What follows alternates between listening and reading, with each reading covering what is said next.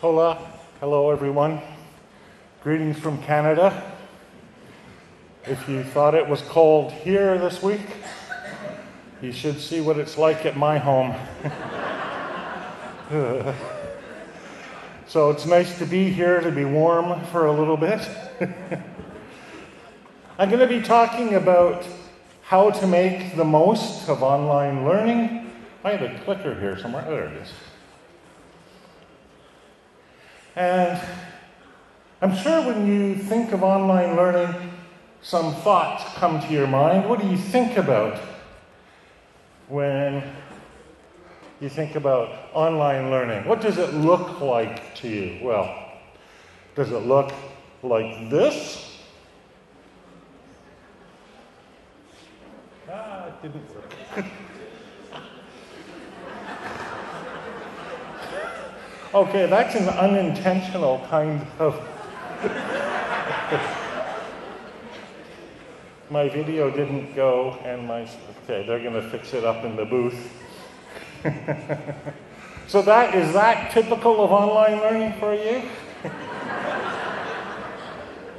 there we go. That's not my. Uh, there we go. Okay, we'll just pretend that the video is playing. Or, whoops. Oh. Okay, video but no sound.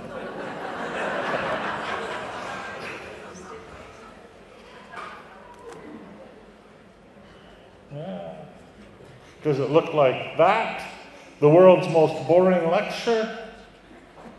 Oh, come on.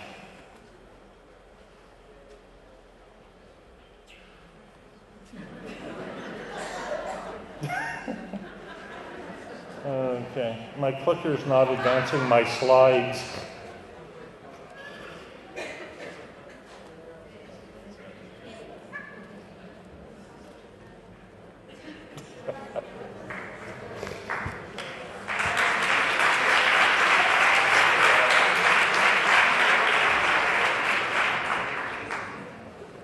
All right, we're stuck. So we're going to have to just pretend that these slides are advancing. There we go.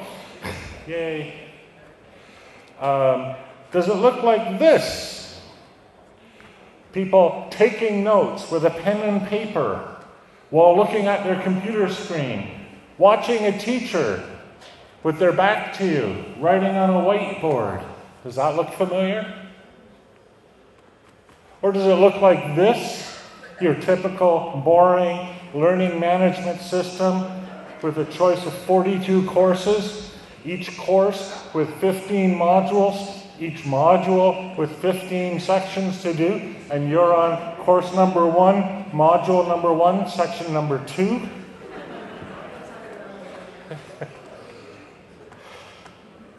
Does it look like this with the step by step progression through gaining attention, through expressing the learning objectives, to presenting the content, all the way through to an online test with multiple choice questions. Does all that look familiar to you? Well, I've been in online learning for 35 years now. Hard to believe. It's hard for me to believe I'm still employed. I mean, you've seen my skills. My learning looks like this. It does not look like those typical online courses. It's very different. And you might say, well, sure, but does it work? Well, um, I'm here, right? I'm giving you a talk. Somebody has just said some very nice things about me in Spanish, which I did not completely understand, but I did hear the word Maximo, so. I've given lectures all over the world. I've published articles. Most of what I know about online learning, I learned myself. When I started, there were no courses or programs on online learning. We invented it from scratch. So, yeah, it works. So, what's different about the way I've learned online and that horrible mess you just saw? Well, because everyone loves lists, I've reduced it to five major points. Just for convenience, it's not like these are the five holy points of online learning, but it's just a device for being able to talk about it. Hacking my traditional schooling, it's about what I want to do, it's about process, not content. It's about learning from experts, really. And finally, about finding my own voice. And I'm hoping in between those five, you can see your own point number six, point number seven, whatever. So, first of all, hacking my traditional schooling. This may surprise you. I was not a typical student in school. No, indeed. Uh, in grade five, I created my own newspaper, used a mimeograph machine, hand drew the pictures, because I didn't know much about photo- photography. In my early teens, I did learn to develop my own photos. In high school, I defined my own projects that were different from the ones that the teachers assigned me. In grade 11, a group of us overthrew the social sciences department in a revolution. We called ourselves the Movement for Autocratic Organization, MAO. In university, once again, I was working on student newspapers, and actually, in university, I spent most of my time working on the university or the student newspaper, and a little bit of time attending classes. In graduate school, I organized protests against the government, to support school funding. As a teacher, I would give assignments, which I hated to do, but I would allow students to give me their responses in any medium whatsoever. I even told them, if you can put your assignment on a cube, hand me in a cube. I didn't know what I would get. I got a little of everything.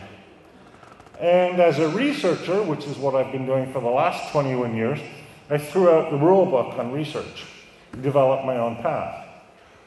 So I've done these things differently. And how did that happen? It, it worked out. Um, well, this is the second video. I'm almost afraid. so I'll just pretend we're playing it. And the, the young woman speaking there, to TED talk um, basically defines hacking, and she says hackers are people who challenge and change the system to make it work differently, to make it work better. And that's the, the mindset that I've always had um, as a student and as a teacher and as a researcher. Okay, it works, but there's still no sound. And now my thingy doesn't work again. Could you advance the slides one, please? And we'll see if that happens. Another example is an article, the reference is on the next slide, uh, about the next generation of students. The next generation of students. The economic downturn, says the article, has bred a whole generation of just try to stop me kids, determined to get the knowledge they need for success, even if it comes from outside the traditional educational framework. Now, as teachers, I want you to think about that for a second. Your students who you have so much difficulty motivating to do anything in your class, as soon as they get out of your class, they go home, they get on the computer, they start learning things. Think about that. Because that's what's happening. Another example, something called EduPunk, dreamed up by a friend of mine called Jim Groom. And it's the idea of education not as some carefully planned orchestra of prearranged scripts and routines and content and presentation, but four people just getting together, can barely use the instruments they're playing, do not actually know how to sing, and yet still making music. Only in education. And you might be thinking, none of this can possibly work, and yet it does. Some people say, well, yeah, but look at you. You're special. And I think, yeah, nice. No. they say, you can teach yourself, right? You have this special ability that allows you to teach yourself. But most people can't do that. Most people need direction. To which I say, no. That's not true. Everybody can manage their own learning, and indeed, mostly everybody does once they get outside school. They teach themselves to drive, they teach themselves how to play video games, they learn how to, oh, I don't know, make food in the kitchen, buy groceries at the grocery store, all kinds of things. Um, they learn to speak before they even get to school. No, it's not only special people that can learn to create their own learning. And that's a very important point. So, as teachers, what do you value in your students? Questions to ask. Do you encourage creativity? Do you allow students to change the rules? Not just the easy rules, but the really important rules. Can students find their own resources instead of the ones that you're providing in class? Do you respect, and I mean really respect, your students' opinions, no matter which student is giving them? Do you model or demonstrate innovation and creativity in your classroom? Do you recognize in your classroom multiple points of view, multiple points, multiple perspectives? Even on the points on which there can be no, disp- no debate, no dispute. Do your students want to be like you? As you can probably gather from the leading questions that I'm asking, the answer should be yes, but I think maybe it might not be. And that's part of what I'm trying to speak to you about today. Okay, I just came up with this yesterday. I don't know if this is a good slogan. You can tell me. It takes just one key to open a door, and you can be that key if you want to be. All right, audience feedback segment. Is that a good slogan, or should I abandon it here? Good slogan? Abandon it here? Okay, the volumes of participation wafting through the room. All right, that's the warm up. That's just hacking the traditional education system. What about it's about what I want to do? Imagine telling your students that today's lesson will be whatever you want to do. Uh, and it's an interesting problem because for many students, that'll mean video games. Um, I look back at my own experience, even in college and university. Uh, I personally was never actually interested in learning content. Uh, I know that there were things that teachers were trying to, very hard to get me to remember and that was never important to me. For me, and maybe I'm selfish, but for me, learning was always about whatever I wanted to do, what sort of things I wanted to do. Let, let me expand on that a little bit. Uh, I studied trigonometry, I think it was four times, same lessons. First time was in high school. I studied trigonometry, and it went in here and out here, and I forgot it the next day. I barely passed.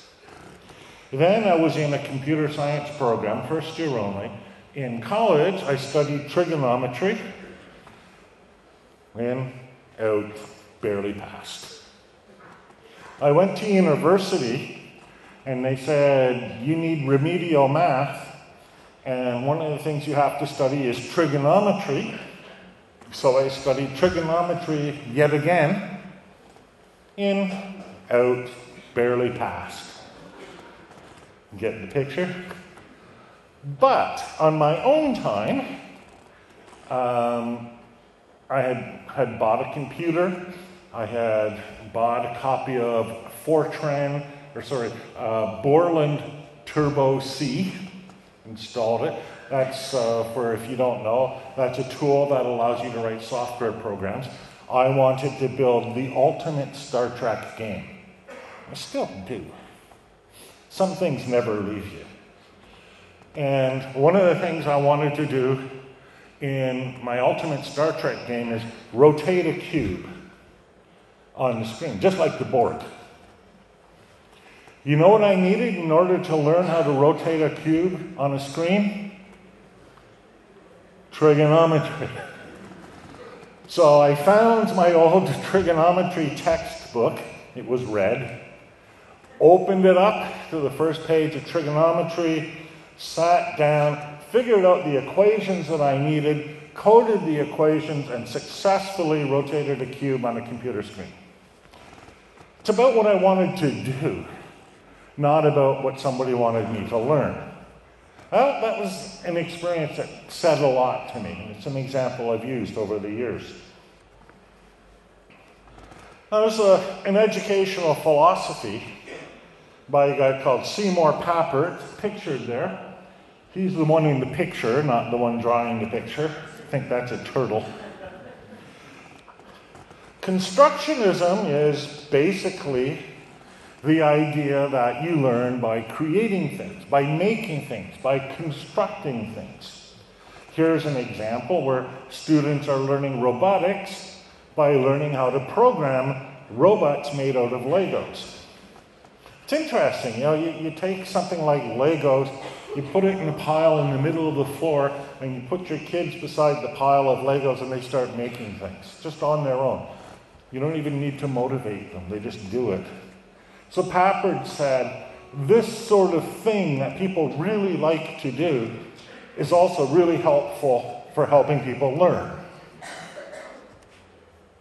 So there's a whole philosophy behind the idea of making things in school. And I'm sure I am sure that you have seen this um, in other presentations. Um, you know, there was someone speaking, I was speaking with her earlier about Minecraft. And Minecraft is a tool for making things. It's sort of like reverse Legos, digital reverse Legos. Now let's take that a step further. Now there's talk about applying this more broadly. Imagine asking a prospective student not what do you want to major in, what subjects do you want to study, but rather what would you like to do? What would you like to be able to make? Some possible answers. This is from the, uh, the paper that I quote here. I would like to make a porcelain cup. I would like to make a cure for cancer. I would like to make someone feel less anxious and alone. I would like to make a computer game. I would like to make a solution to homelessness in my town. All of the different answers that people might give. And you know, you sort of sit there and you think, well, the curriculum cannot possibly encompass all of that. And it's true. And it's funny, isn't it? we take a traditional curriculum and impose that instead of having people make the things that they want to make. It's funny. What do I do? Well, my job as a researcher, and actually every job that I've ever had, really is four kinds of making things. I make philosophy, um, I make computer programs, I make educational programs. I'll talk about that in a little bit. And I make make journalism. It's kind, kind of awkward. I make newspapers and articles and newsletters and things like that. My work focuses around on what I make, not what I know, um, you know, not my knowledge. And think about it. If I couldn't make a presentation to you, I probably wouldn't have been invited to speak, right? No matter how smart I was, if I couldn't actually do something with it, it wouldn't matter how much I knew. For me, my work, my learning, my research are inseparable from my making. And I think that's probably true, if you think about it, for most people. You know, what do you do in your life, your professional life and your personal life?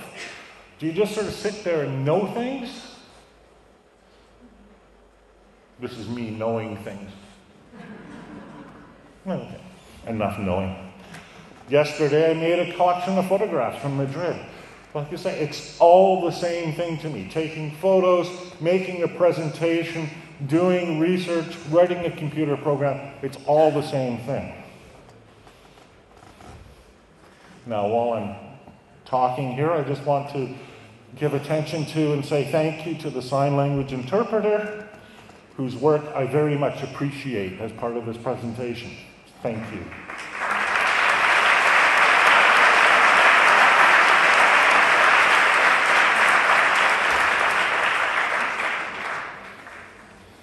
Now you're probably thinking, wait a second. You promised to talk about online learning. And we haven't had anything about online learning so far. And maybe you're beginning to feel a bit cheated. Well, you know, I explained to the organizers, I could have come in here and started talking about artificial intelligence and blockchain, um, maybe a little robotics for fun, um, perhaps some federated communication systems probably wouldn't have been very relevant. But it wouldn't have been the main point, anyways. All of this that I've been talking about so far is about online learning. And for me, the big change that happened when I went from traditional learning, even traditional learning that I was hacking all the time, to online learning is that all of these things hacking, learning, making things became much easier, much more possible. They became real, live, viable, viable possibilities for me. And in online learning, it's about what we can do online. Doesn't matter what we do. Take a picture, make a presentation, write a blog post, design a game. Sorry, that was a challenge for her. It doesn't matter. Um, oh, that kind of leaves us in a hard place to go, right? Well, if it, anything, if, if, if it's anything, then what is it? Oh, that's not how that slide should look. Hmm. Oh, I guess it is. I have another copy running on my computer here. Just to check them to be sure. Okay. Oh, yeah, that is how it's supposed to look. Never mind. Um, I also sometimes talk to myself, sometimes in not the best situation. okay, this is the third section of the talk. We're at 451. I've got 25 minutes to go. Unless I'm wrong. If I'm wrong, tell me, because all I've got up here are zeros. Um, okay.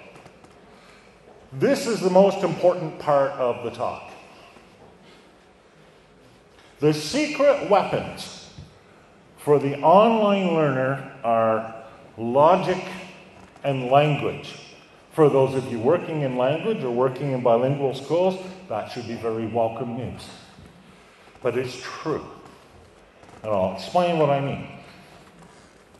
By logic, I mean four major areas of endeavor description, which might include talking about properties or relations of things or, or even values of things. Definition, maybe definite descriptions, maybe ostensive definitions, the domain of a definition. Arguments, which is convincing somebody that something is true. Maybe inductive arguments, deductive arguments, or the cornerstone of explanations, abductive arguments. And finally, explanation. These four things are at the core of all of logic. If you know how to do all these four things and do them at an advanced level, you have a secret weapon. Interesting, it's not on the curriculum. well, math is on the curriculum. Oh, oh, it didn't advance. There we go. I'm sorry about that. So there are the four description, definition, argument, and explanation. Math is there in its proper place as part of logic. Then language, and you know, I mean, I could define language in various different ways. I did it this way. Syntax, not just, you know, general principles or rules of grammar, but any, anything that involves patterns, rules, similarities, generalizations, you know, finding the structure of things. Semantics, not just truth, although truth matters, but meaning, values, plausibility, relevance. Whoops, too far, too fast, too long. Use, how we apply things, what the utility of a thing is, cases where knowledge is used, and then finally, context, the environment in which whatever it is we're doing takes place. These are the secret weapons. These, well, eight elements altogether, and we can organize them and combine them differently. It doesn't matter how we organize them. These form the process, not the content. These are the secret weapons for the online learner. This is what helps them succeed as an online learner, and this is what they learn from learning online. I could spend the next year talking about that. Instead, I'll point you to something I did a few years ago um, called Speaking in Lolcats because when you think about these eight things, you'll find them everywhere, everywhere you look. If you go online, you know, you see memes online or TikTok dances. I won't dance, it's okay. Um, these are these patterns, these secret weapons being used naturally by students, naturally by people without being trained how to do them. It's funny. Um, a meme, like a, a, a lolcat, for example, is a combination of a picture and some words organized in a special way. And there's a link there, how to speak lolcat. It's a whole system of speaking that people developed on their own. And you can learn about it following that link. These are the tools, these eight things, of learning when the content does not matter. So if it doesn't matter what you want to do, these are the things that will help you do what you want to do. They're also the tools of science and research as well. They form the core of human cognitive processes. And I think we recognize that. I, I, think that as teachers, we know how important these things are, even though it's really hard to sit students in a room for eight hours and teach them about logic and argument and mathematics and writing and grammar and stuff like that. Wait a sec. Did I just say the content doesn't matter? I did and I mean it. The content doesn't matter. Now, there's no small number of people out there saying, no, no, no, no. You have to have content knowledge. You can't learn how to do anything without content knowledge. Well, hmm. you need some content. You need to, you know, if you're talking with a friend, you're going to be talking about something, not nothing. But it doesn't matter what you're talking about, you're still using the rules of language, the rules of logic, etc. What's important here, and what we find, especially in today's digital world, is the content is changing all the time. You might think it's really important that your students learn about Borland Turbo C. It was key for me in learning how to program. But here I am today. How many of you ever heard of Borland Turbo C? One, two, three, four, five. Good for you guys. You're old school. For the rest of them, nobody learns Turbo C anymore. Pictured on my slide, how many of you recognize what that is? That is what I was taught was the planet Pluto. My favorite planet. Still a planet. Dang it. It doesn't matter which content you're using. It doesn't matter whether you're talking about this subject area, that subject area, whether it's biochemistry or physics or how to cook a pot roast. It doesn't matter. The same secrets still apply the structure, the patterns, the meaning, the value. Think about pot roast. You don't usually think about pot roast. It's a traditional Canadian dish, it's a lovely dish.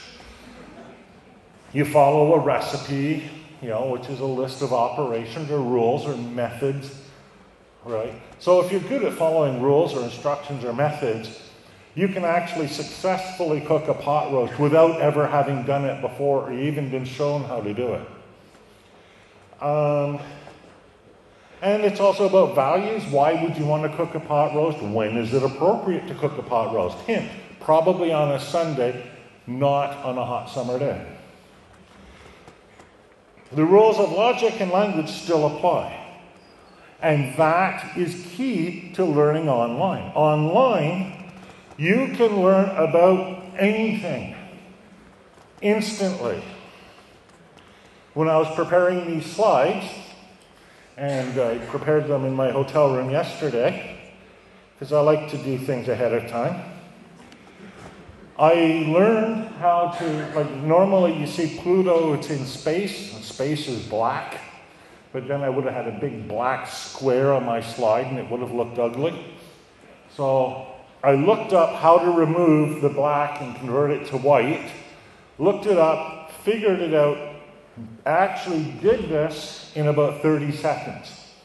Now, I could have been taught in a classroom, I suppose. They could have done a full class session on changing your background, but I could learn it online in 30 seconds. When I came here today, I took a taxi. Yeah, I know, luxury. I got into the taxi the driver asked me, Where are you going? He asked me in Spanish. I didn't understand, but I figured that's what he was asking me. And I said, Esculia, uh, what was it? Esculia Scala? Am I close? Sorry? That's it. Oh, right, Ciudad, yes. So, anyhow, I said it, and he didn't understand me, so I showed him. He took out his phone. He said into his phone, Ciudad Escala. His phone gave him directions on where to find it and where to drop me off. And that's very different from driving a taxi even 10 years ago when you had to have a map in your head of where everything was. Now you don't need to know, you just ask your phone. Now, people might say, well, yeah, but that means you don't know where everything is. Yeah, that's true. And what if your phone breaks? Well, if it breaks on your first day, you're in trouble. You admit that. But after you've been using your phone to find places for a while, you begin to recognize where they are, and you don't need to look them up on the phone anymore. I mean, how many times do you have to look Prado up on your phone? You probably figure out where it is by now. You don't have to be taught. There's no class, where is Prado? You learn it by using the tool that helps you find out what it is in the course of doing something. And that's how we learn online. Very different. Put down all my tools. it's the, uh, again, another one of these things I'm trying. The pragmatic pièce de résistance. That's the token French for this session. Nobody cares about what you know. Trust me. They care about what you can do, what you can make, and to a lesser extent, what you did. But mostly it's about what can you do now and in the future. So that brings us to experts. Learning from experts. And this is one of the big advantages of learning online is that we actually can learn from experts. It's a wonderful thing. But the problem is, and I know this, Experts are terrible teachers. That's an expert teaching advanced physics. How fun does that look? They don't even speak the same language you do.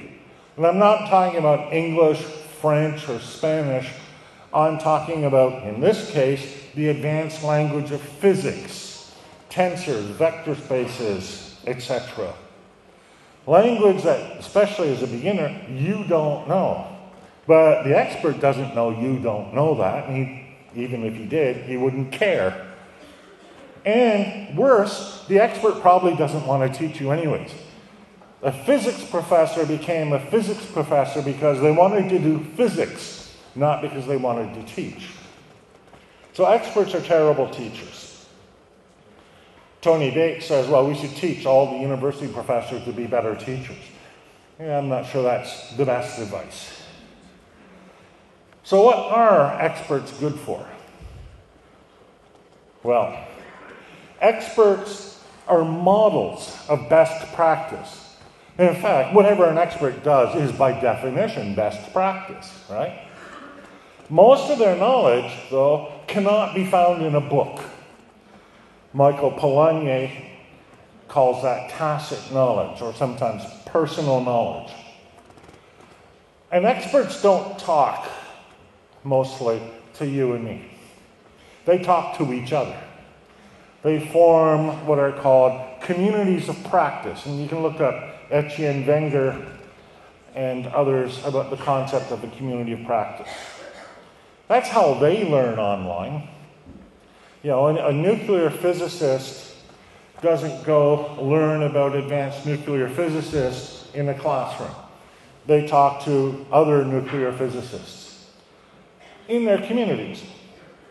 What digital technology and online learning allows us to do is to be a part of these communities of practice, or as they sometimes call them, distributed digital communities of practice.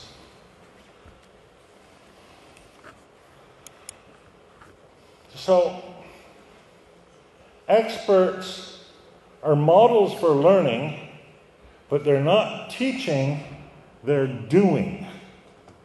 Think about that. That's how experts learn.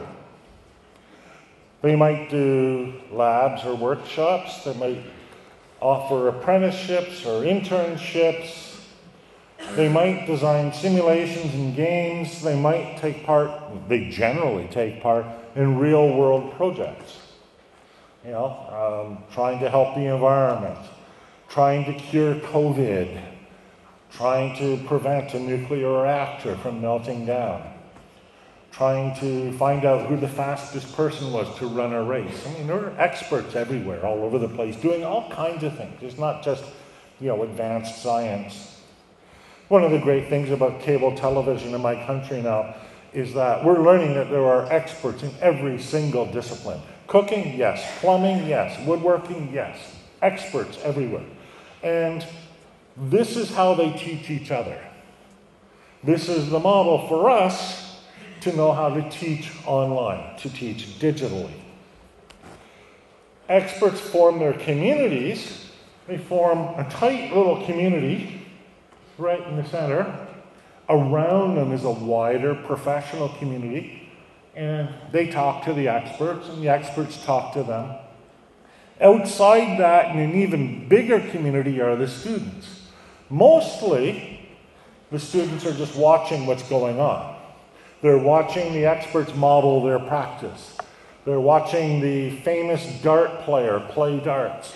And they're thinking to themselves, if they want to be a dart player, I want to learn to play darts. I'm going to do what Jocky Wilson does, or Lionel Messi, or whoever that they're following. Sorry, I had to throw a Messi reference in there.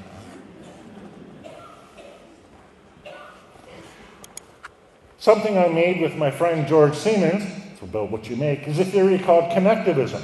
There are some references there that you can look at, but it's all about how people learn from each other in these online digital communities.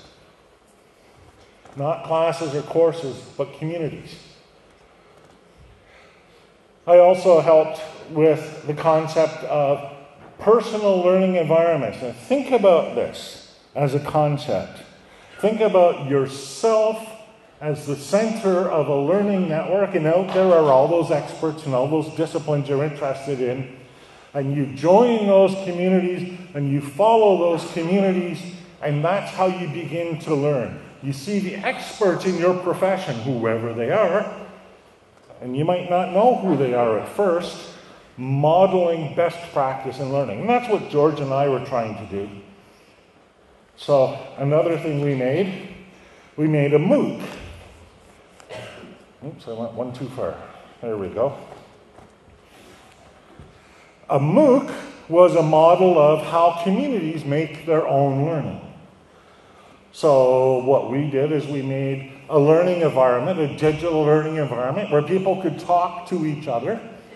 It was massive. We had lots of people, thousands of people come join us. It was open to everyone, very important. It was all online. And yeah, it was a course, but we denied it was a course. It was an experience. Okay, no, we said it was a course, but. Hmm. So now there are these MOOCs by Udacity and FutureLearn and others doing traditional learning online. And you see the traditional focus on content and on assessment and on things like behaviorist learning, cognitivist learning, even, even constructivist learning. But it's all about these formal classes, formal instruction, etc. Our MOOCs were completely different. Our MOOCs, for content, used open educational resources or even better, stuff that was created by the people in the course it was flexible and distributed. For assessment, we didn't do assessments because the idea was to tell people what you get out of the course is your assessment. If you think you got what, out of the course what you wanted, then you passed. You, and you're sitting there thinking, oh, that's a stupid way of assessing people. Well, it's not about, for us, it was not about us assessing them. It was about them assessing themselves. And you might think, well, how can you responsibly have people assess themselves? Well, if somebody's trying to do something, assessment becomes easy. Either they were successful in doing it, or they were unsuccessful for some reason, they learn from that and try again.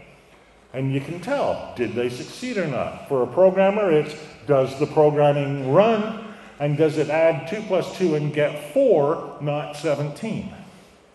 If it gets 17, you did not succeed.